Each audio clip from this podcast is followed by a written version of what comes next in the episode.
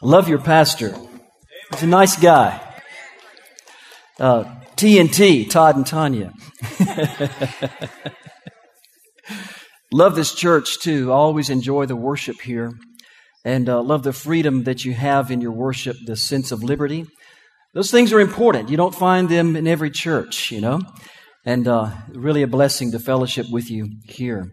Let's pray together and we'll open God's Word and, and ask the Lord to speak to our hearts. Father, may your Word be clear this morning. May uh, your Word speak to us and may that Word be unleashed in our spirits that it might root deep within us and, and bring change to our lives. Lord, I submit to the authority of your Word and, and I submit to uh, your Spirit and, and to your conscience, that, that we would enter into, Lord, your mind and, and receive of you and, and straight from your throne. May that word, Lord, come alive within me and within your people this morning in Jesus' name. Amen. I want to share with you a beginning in the book of Jeremiah, Jeremiah chapter 29. So you can turn there and, and uh, I want to begin to help you see a little bit about the Lord uh, and, and to understand how He works. You know, the God that we worship is an amazing God. And to know His ways, you must know Him, of course. And I want to teach you a little bit about who He is this morning and, and uh, what He has for you, what intentions He has. The Bible says in Jeremiah 29, For I know the plans I have for you, says the Lord. They are plans for good and not for disaster you know, the first thing we must learn about God is that God has good plans for us, Amen. not plans of disaster. You know, our plans will bring us to disaster and bring us to failure and bring us to shame. But God's plans are always good plans for us. The thing I've discovered about God, though, is that His plans are so far beyond our plans that it's very difficult to comprehend His intentions. It's difficult to look past our own little lives and, and look past our own little dreams and, and our own little ambitions and begin to see God's ambitions. Because His ambitions are so far beyond ours. His point of view is so far above ours. Many times I've found that we, you know, wallow in small mindedness and small thinking and limited understanding and fear. I have a little grandson. I have seven grandchildren, by the way. Um, if you don't know about my grandchildren, I'll be happy to tell you about them. if you're not interested, I don't care.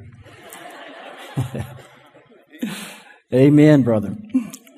But I have a little grandson. He's about uh, 10 years old now. Justice? He's nine. It's hard to keep up with seven. Uh, but Justice was with us a few years ago at Beverly's mother's 80th birthday. And so we had a birthday cake with, you know, 80 candles and, and all of her friends were there and, and uh, he was there, you know, enjoying the cake and ice cream. But he got upset and he came to me, he was crying. He said, Papa, there's a lot of really old people here with scary faces.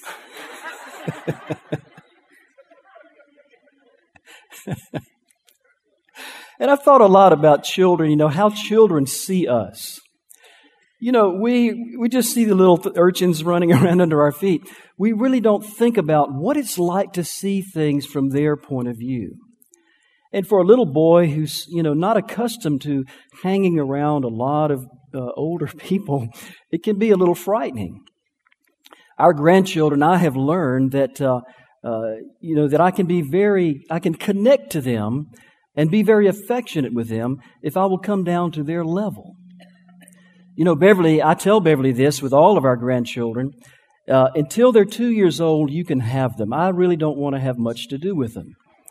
You know, especially when they're infants, when they're those little a month old and three months old and their head wobbles and I'm afraid of them. I don't want to hold them. I'm afraid I might do something wrong or drop them or, you know, do some, feed them something they're not supposed to have. Like when I gave our two year old son licorice, um, I found out later that was a bad thing to do when Beverly said, What did you give him? At that time, we had cloth diapers, and those stains never came out. And I heard about it, you know, as long as he was in diapers. I think he was actually about one year old, wasn't he? Uh, yeah, it was really a bad thing that I did. But anyway, moving right along, uh, I told Beverly, you know, I'll let you have them until you're two, they're two years old. But once they're two and their imaginations begin to awaken, I've found that I can captivate those imaginations and I can steal their hearts away from Beverly. And they begin to love Papa much more than they love Mimi. yeah. So, but I have many secrets. You know, one is to always carry candy in your pocket. That's a good thing. But the other secret I've learned, the most important, is to come down to their level.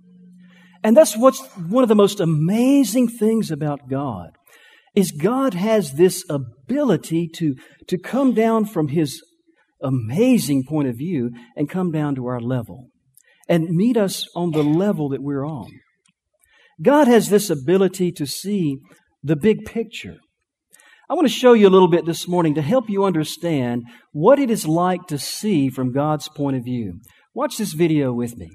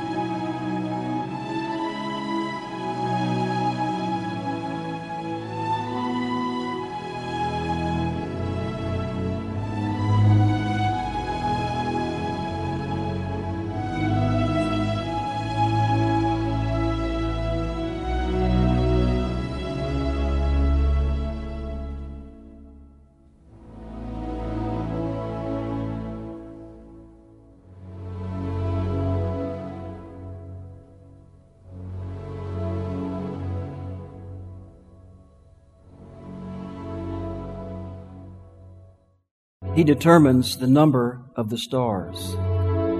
He gives them all their names. Psalms 147, verse 4. God is amazing. Speed of light is 186,000 miles per second. That's really fast. I have a 2000 Jeep it has almost 100,000 miles on it. I've towed it for about 60,000 miles. That Jeep is 13 years old, and it still has not yet reached 186,000 miles of travel. But the speed of light travels that distance in one second. Gives you an idea of how fast that is. You would have to travel at the speed of light for 70 years to reach the extent or the edge of our first radio broadcast from this earth. You would have to travel at the speed of light for a hundred thousand years to get far enough away from Earth to see the Milky Way galaxy. There are 200 billion stars in the Milky Way galaxy. And that's one galaxy, the galaxy we live in. There are 125 billion galaxies. And in each of those galaxies, there are approximately 200 billion stars. How many of you are grasping these numbers? You getting it? You getting it? Do you understand it? If anyone here understands it, I would like for you to explain it to me after this service. I mean, I can't get my mind around this. It is truly mind boggling. The known, what we call the known universe, that is what we know about. It would require you to travel from edge to edge 50 billion years at the speed of light. Excuse me, 5 billion years at the speed of light. That's really fast, that's really big. There is some kind of curtain behind what we call the known universe, a kind of curtain of light.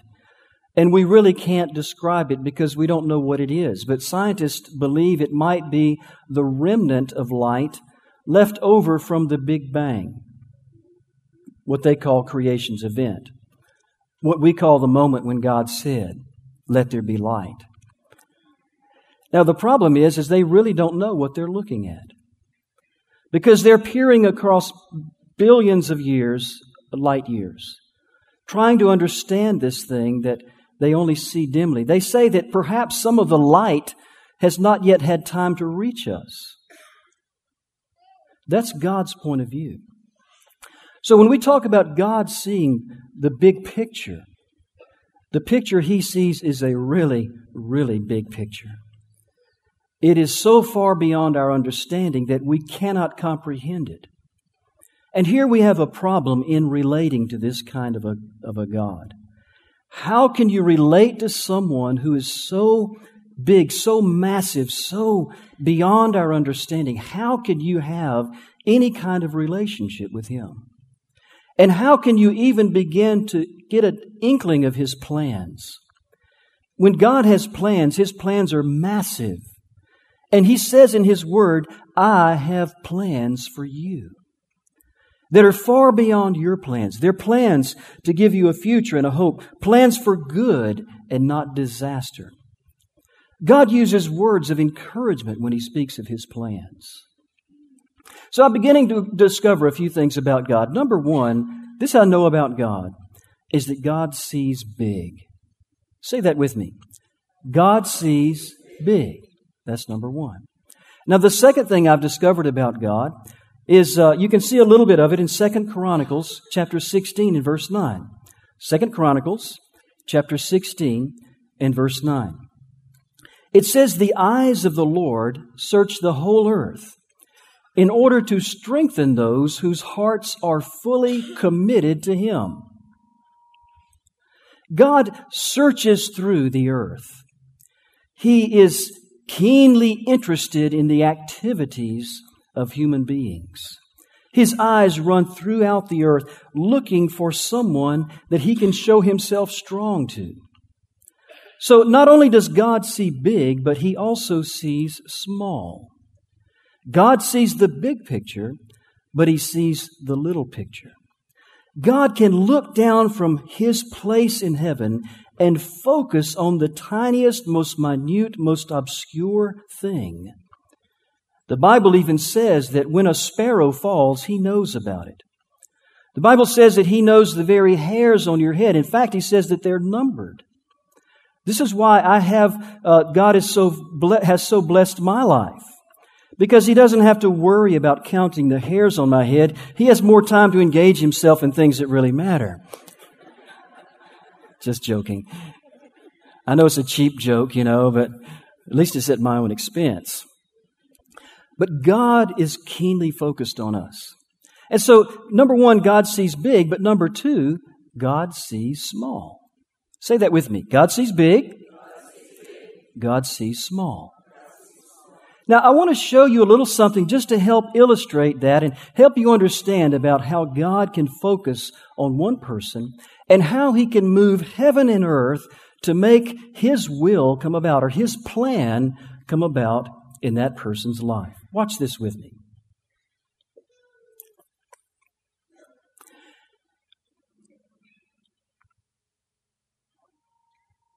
Most of you know that Beverly and I have a blind children's home in Jumla, Nepal. This home is located high in the Himalayan mountains. And to get into Jumla, you have to fly by a little plane. In fact, the road that goes in there is just a recently opened road. And uh, quite a journey to make it. And there we have 30 blind children that we're caring for. Uh, my first time there uh, to stay with those children or to visit them was about four years ago. At that time, there were 15 children that we began to take under our wing and to feed and to clothe and, and to put in school. Uh, those kids lived in very difficult conditions. They live at about 10,000 feet, and it's very cold there. They live in little mud, a little mud house made of stone, and they cook on an open fire. Uh, there's a woman there who cares for them, and when I visited them the first time, their living conditions were very bad. Uh, you got involved with us and helped us about three years ago, three and a half years ago, to purchase a piece of land. And since that time, Beverly and I have been working to build a home for those children. It wasn't easy to build up on that property. There's no road coming in there. There, uh, no cement that you can purchase. We literally had to bring cement uh, five days up the valley by donkey to make the walls for that room, for that building. We cut the stones out of the river and we brought those stones up there and began to stack them there by the thousands and dug the foundation. And through the course of the last three years, we've been building that home. About a month ago, the kids began to move into that home. They're now moved in and the home is fully completed. We're taking care of 30 kids. Now, you had a big part in the beginning of that, of that project. This is the home now completed. You know, it's important to understand that the beginnings are the most difficult times of anything we endeavor to do in God. And I've always been grateful to your pastor and to you because you had the courage and the faith uh, to believe in Beverly and I and invest in this vision in the very beginning when no one else was investing. Since that time, we've been able to put about $150,000 into this project, and it's completely paid for, completely finished. Amen.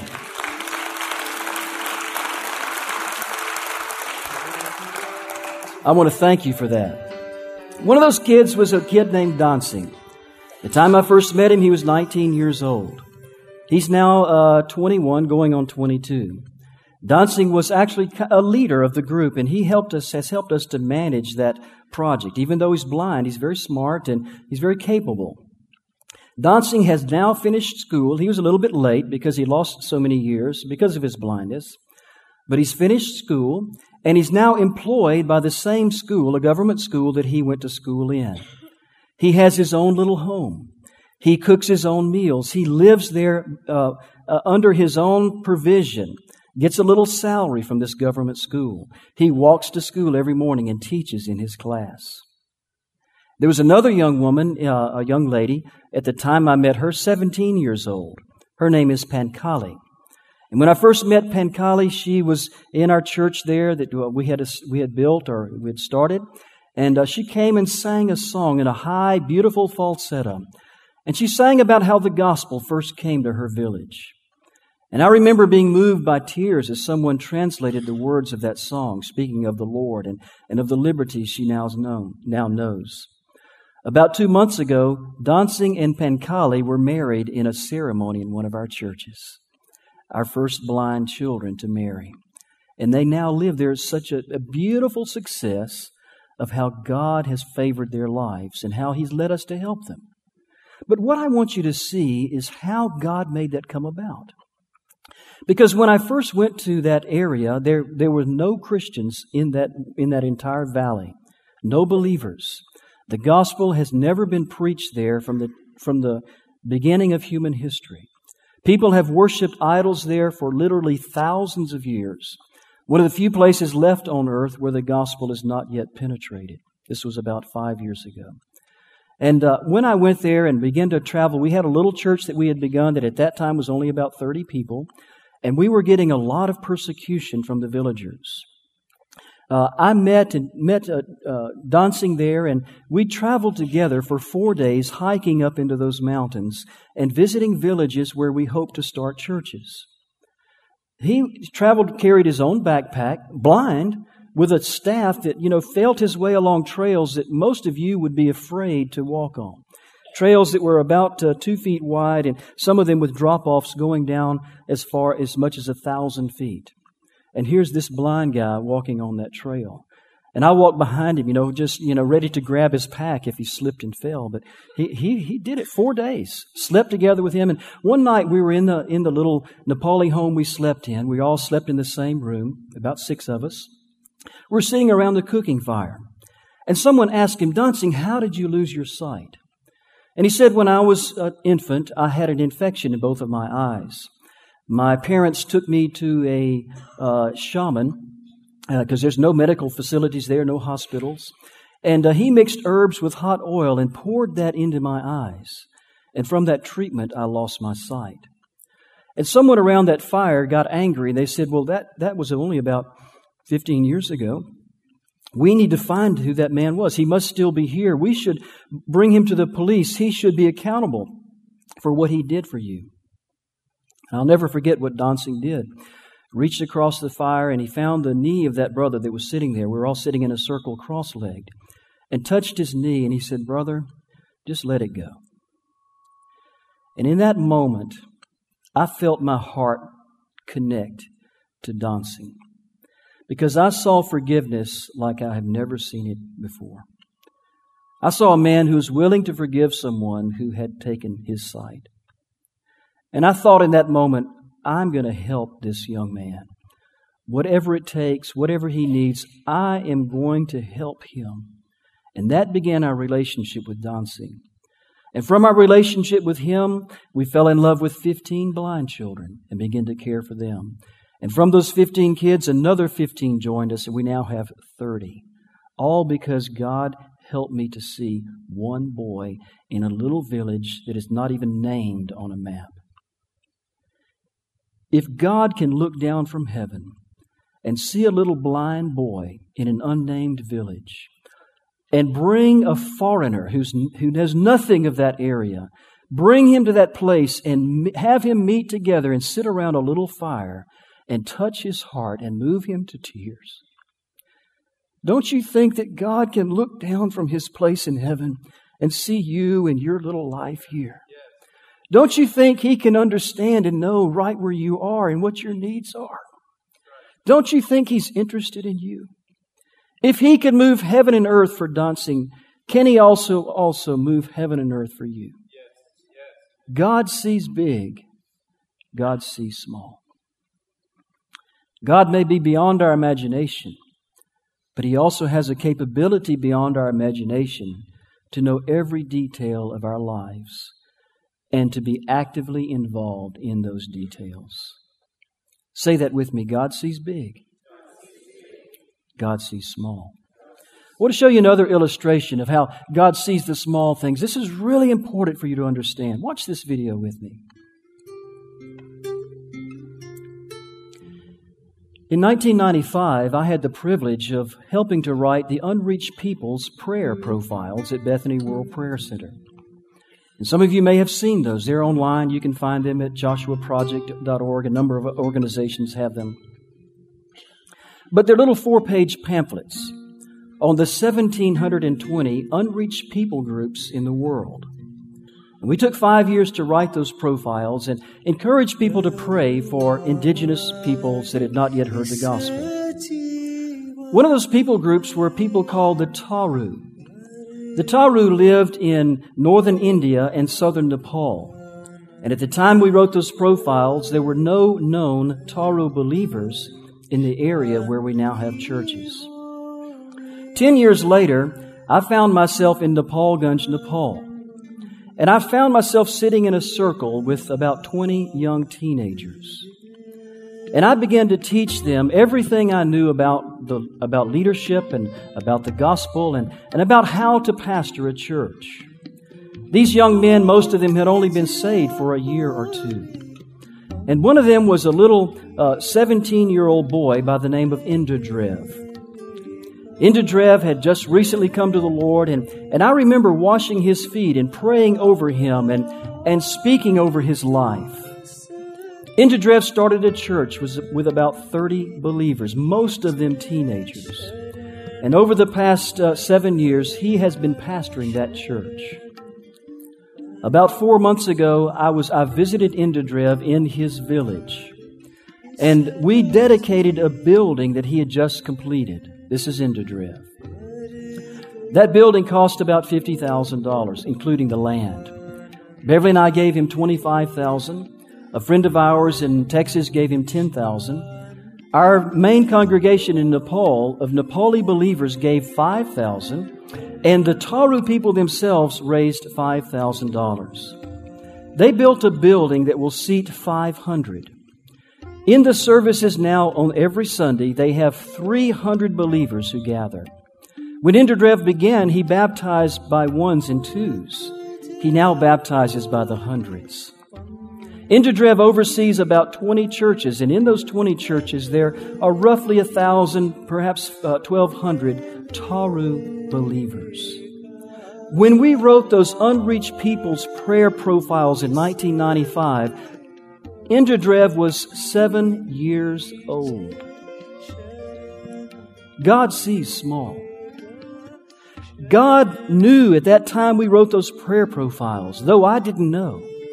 He knew that someday I would sit in a circle and teach that young man. He knew that someday I would help that young man to build a congregation and to build a church. When Indradev, uh, when I was praying for Indradev there over that building, he began weeping. And I said, Why are you weeping? He said, Pastor, before you came, I prayed and asked God to speak to me through you. And I said, whatever God He tells me, I'm going to believe is the word of the Lord. I just got through telling him that he was going to pastor a thousand people in that church.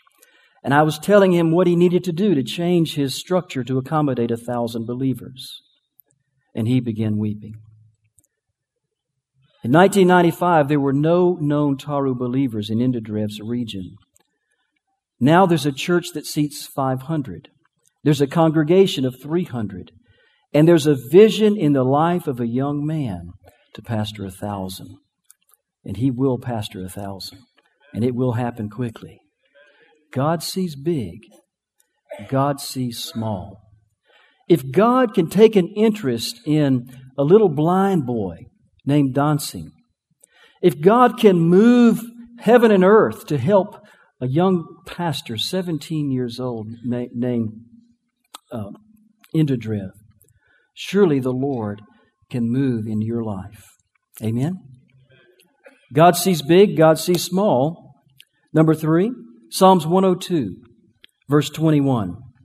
And so the Lord's fame will be celebrated in Zion, his praises in Jerusalem, when multitudes gather together and kingdoms come to worship the Lord. God is keenly interested in multitudes. He has the capacity within himself to embrace billions within his kingdom. God desires multitudes. There is a certain movement we see in the earth where God is raising up large congregations. And some people are a little bit uh, afraid of that. They, they, they're a little bit uncomfortable in large crowds. But you know, there'll come a time when you'll stand on the sea of glass and you will worship along with the multitudes from generations past and generations future, from every tribe and people and tongue. And trust me, there's going to be a pretty big crowd in that gathering. God sees big, God sees small, God sees many. When we began our first church or started our first work seven years ago in Nepal, uh, we had a small work, about 20 churches and maybe about a thousand believers altogether. Last October, we held our fourth conference that we've held there. We now have hold them every other year. In that conference, we gathered the 160 churches that we have planted in the last seven years in Nepal. And in those 160 churches, we saw over 9,000 believers assemble together. 9,000 in seven years. Someone asked me, Brother Rick, how did you do that? And I'll have to be honest with you. I wish I could say that I heard from the Lord and that I strategized and that I, I saw this vision. I, none of those things happened. I just happened to be there at the right time in the right place in God's sovereign plan. And I have to say, when we see those multitudes, and we, Beverly and I cry like babies because we know it is only the Lord's grace that has allowed us to participate in that work. God is interested in multitudes. I want to show you some footage of that conference and, and just let the footage uh, speak for itself.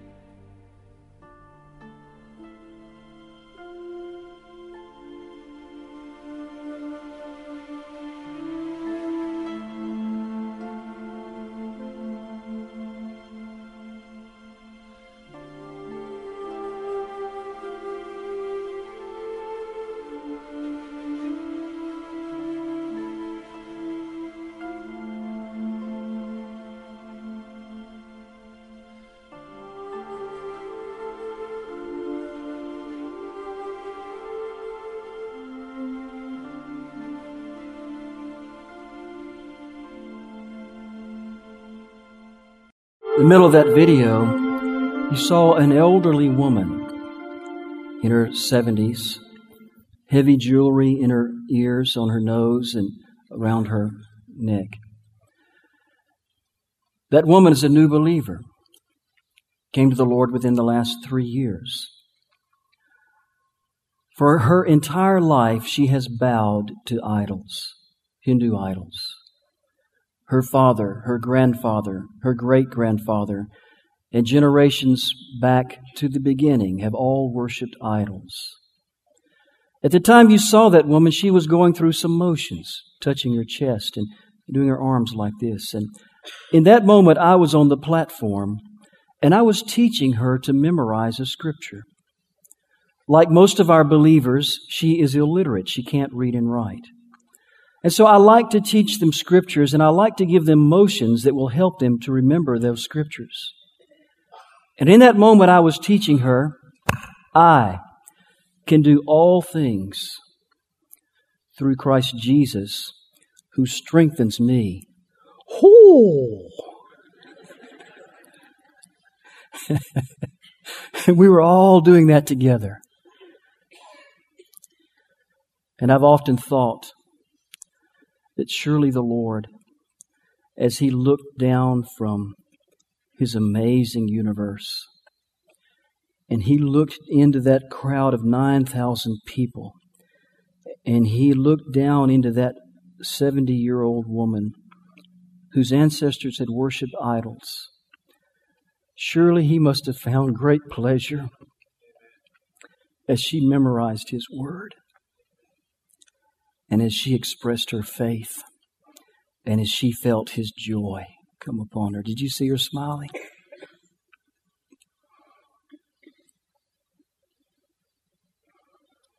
God sees big, God sees small, God sees many. Finally, God sees all. Bible says in Psalms 33, verse 13, the Lord looks down from heaven and sees the whole human race. From his throne, he observes all who live on the earth. He made their hearts, so he understands everything they do. You know, sometimes I do things that I don't understand myself. I wonder, why did I do that? Why did I say that? What was I thinking? What was wrong with me? Sometimes I know that we look back on our lives and, and we feel shame for the things we have done and for the mistakes we've made. Sometimes we think that those things we've done and the shame we feel have separated us from God. Sometimes we try to hide those things from Him, like Adam and Eve did when their sins were exposed. And sometimes we separate ourselves from Him. The thing about God is that even though He seems to be far away, He's very near to us. And even though you think you might hide things from Him by your shame, you cannot hide from Him. He knows everything about you. He already knows. He knows what you did on the way to church this morning. He knows what you thought as you sat in this pew. He knows what you will do even this afternoon before you know it yourself. God is an amazing, amazing person. He sees big, he sees small, he sees many, he sees all. But though he sees all, he does not condemn all. In fact, he does not condemn any who come to him. There was a woman caught in adultery, and when she came to Christ and, and uh, her sins were exposed and she was ashamed before him, Jesus asked her, Where are your accusers? And she said, There are none, Lord. And he said, Neither do I condemn you. Go your way and sin no more. The Bible says in John 10 that the gatekeeper calls or opens a gate for him, and the sheep hear his voice and come to him. He calls his own sheep by name, and he leads them out. He knows the names of every person that has ever lived or ever will live. And He knows your name, and He knows about you. Say that with me God sees big, God sees small, God sees many, God sees all. Let's bow our heads together. I want to ask you to give me about three or four minutes just with you and, and your heart and the Lord. Maybe as I've been sharing this morning, you've been touched and and uh, you've thought about your own life and and God peering down from His place in heaven and peering into your soul. And maybe as you sit under the scrutiny of His gaze, maybe there's things that you have attempted to hide from Him. Maybe there's shame in your life that has brought you to a place of, of uh, running from His presence. Maybe you find it difficult to relate to such a, an amazing God.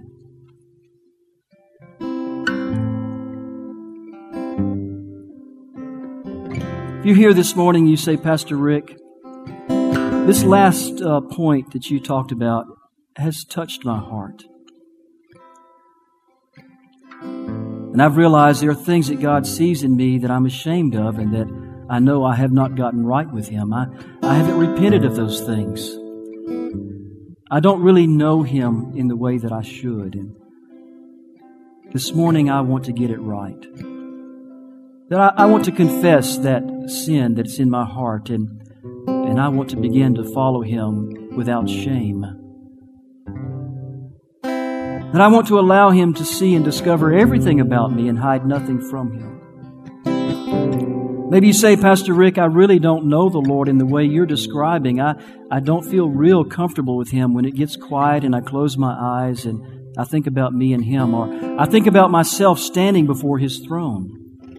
I feel very nervous about that and because I know it's not right. If that's you this morning, you say, Pastor Rick, pray for me. I want to get things right with the God who already knows anyway. Lift your hand so that I can pray for you.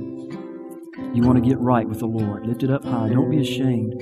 You might be the only person in this room that raised your hand. Anyone else? Thank you.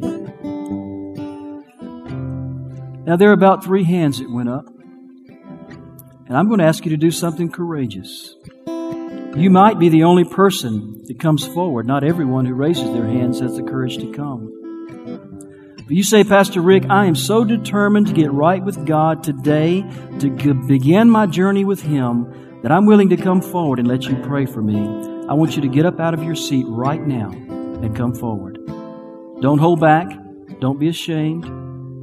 This is your time of faith. Get it right this morning. Man, I'm glad you came, brother.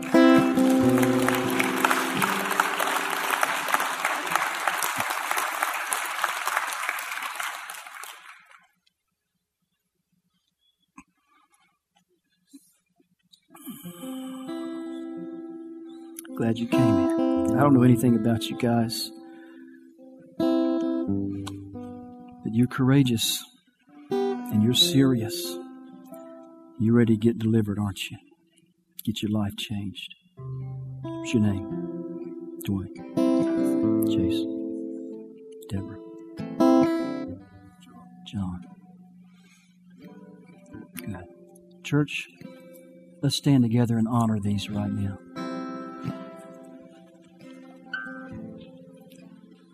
Want to ask you to pray with me as I pray for them.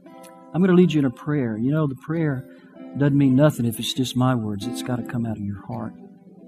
It's got to mean something to you. But I want you to close your eyes and begin this prayer. This prayer is your beginning. It's not the end, just the beginning. There's people here in this church that can help you, and they want to help you if you'll let them. All right? I don't know what you brought here. It doesn't matter because I don't see everything. He does. Let's pray. Church, pray with me. Dear Jesus, I'm so sorry that I have sinned and I'm ashamed. I bring my sin to you, what you already know I've done, and I confess it today. I ask that you forgive me, that you cleanse me of my sin that you come and live in my heart. Jesus, I give myself to you. I will serve you. I will learn about you. I will honor you. Cleanse me from my shame. Forgive me of my sins and rule in my life. In Jesus' name, amen. Amen. Amen. Let's thank God for that, people. Thank God.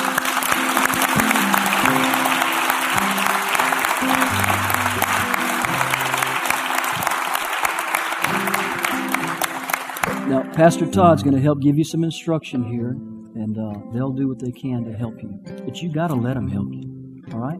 You can't do this by yourself. You understand, don't you? You got to get some help. Don't be proud. Be humble. Get the help you need. Amen. God bless you. Thank you. Thank you, church. Thank you, Pastor. Amen.